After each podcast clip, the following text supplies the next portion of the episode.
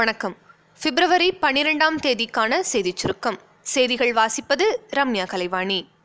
அத்திக்கடவு அவிநாசி திட்டத்திற்கு இம்மாத இறுதியில் அடிக்கல் நாட்டப்படும் என்று முதலமைச்சர் திரு. எடப்பாடி பழனிசாமி அறிவித்துள்ளார். வெளிநாடு வாழ் இந்தியர்களின் திருமணத்திற்கு கட்டுப்பாடு விதிக்கும் மசோதா மாநிலங்களவையில் தாக்கல் செய்யப்பட்டுள்ளது. இந்த மசோதாவின்படி வெளிநாடு வாழ் இந்தியர்கள் இந்திய பெண்ணை திருமணம் செய்தால் திருமணமாகி முப்பது நாட்களுக்குள் அதனை பதிவு செய்ய வேண்டும்.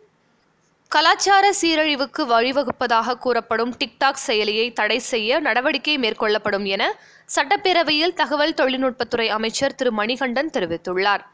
ரஃபேல் ஒப்பந்தம் தொடர்பான சிஏஜி அறிக்கை நாடாளுமன்றத்தில் தாக்கல் செய்யப்பட்டுள்ளது.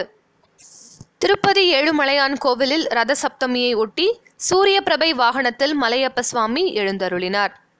மறைந்த முன்னாள் பிரதமர் வாஜ்பாயின் முழு உருவப்படம் நாடாளுமன்ற மைய மண்டபத்தில் திறக்கப்பட்டது.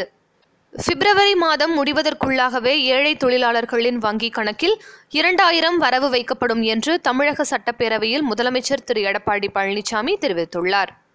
அரசு மருத்துவமனைகளில் குழந்தை கடத்தலை தடுக்க என்ன நடவடிக்கை எடுக்கப்பட்டுள்ளது என்பது குறித்து அறிக்கை தாக்கல் செய்ய சுகாதார செயலருக்கு உயர்நீதிமன்ற மதுரை கிளை உத்தரவிட்டுள்ளது.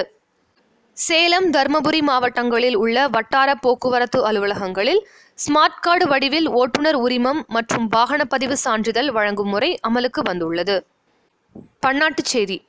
பொருளாதார நெருக்கடியில் சிக்கி தவிக்கும் பாகிஸ்தானுக்கு உதவ தயாராக இருப்பதாக சர்வதேச நிதியம் தெரிவித்துள்ளது.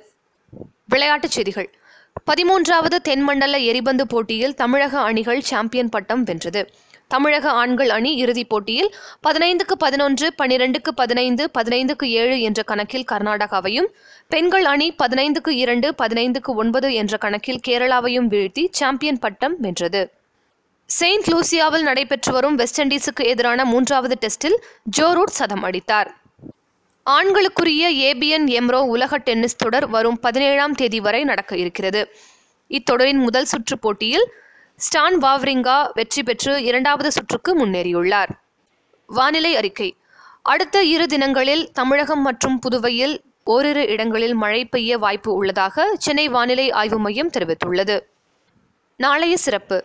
உலக வானொலி தினம் மற்றும் கவிக்குயில் சரோஜினி நாயுடுவின் பிறந்த தினம். இத்துடன் இன்றைய செய்தி அறிக்கை நிறைவு பெறுகிறது. மீண்டும் நாளை சந்திப்போம்.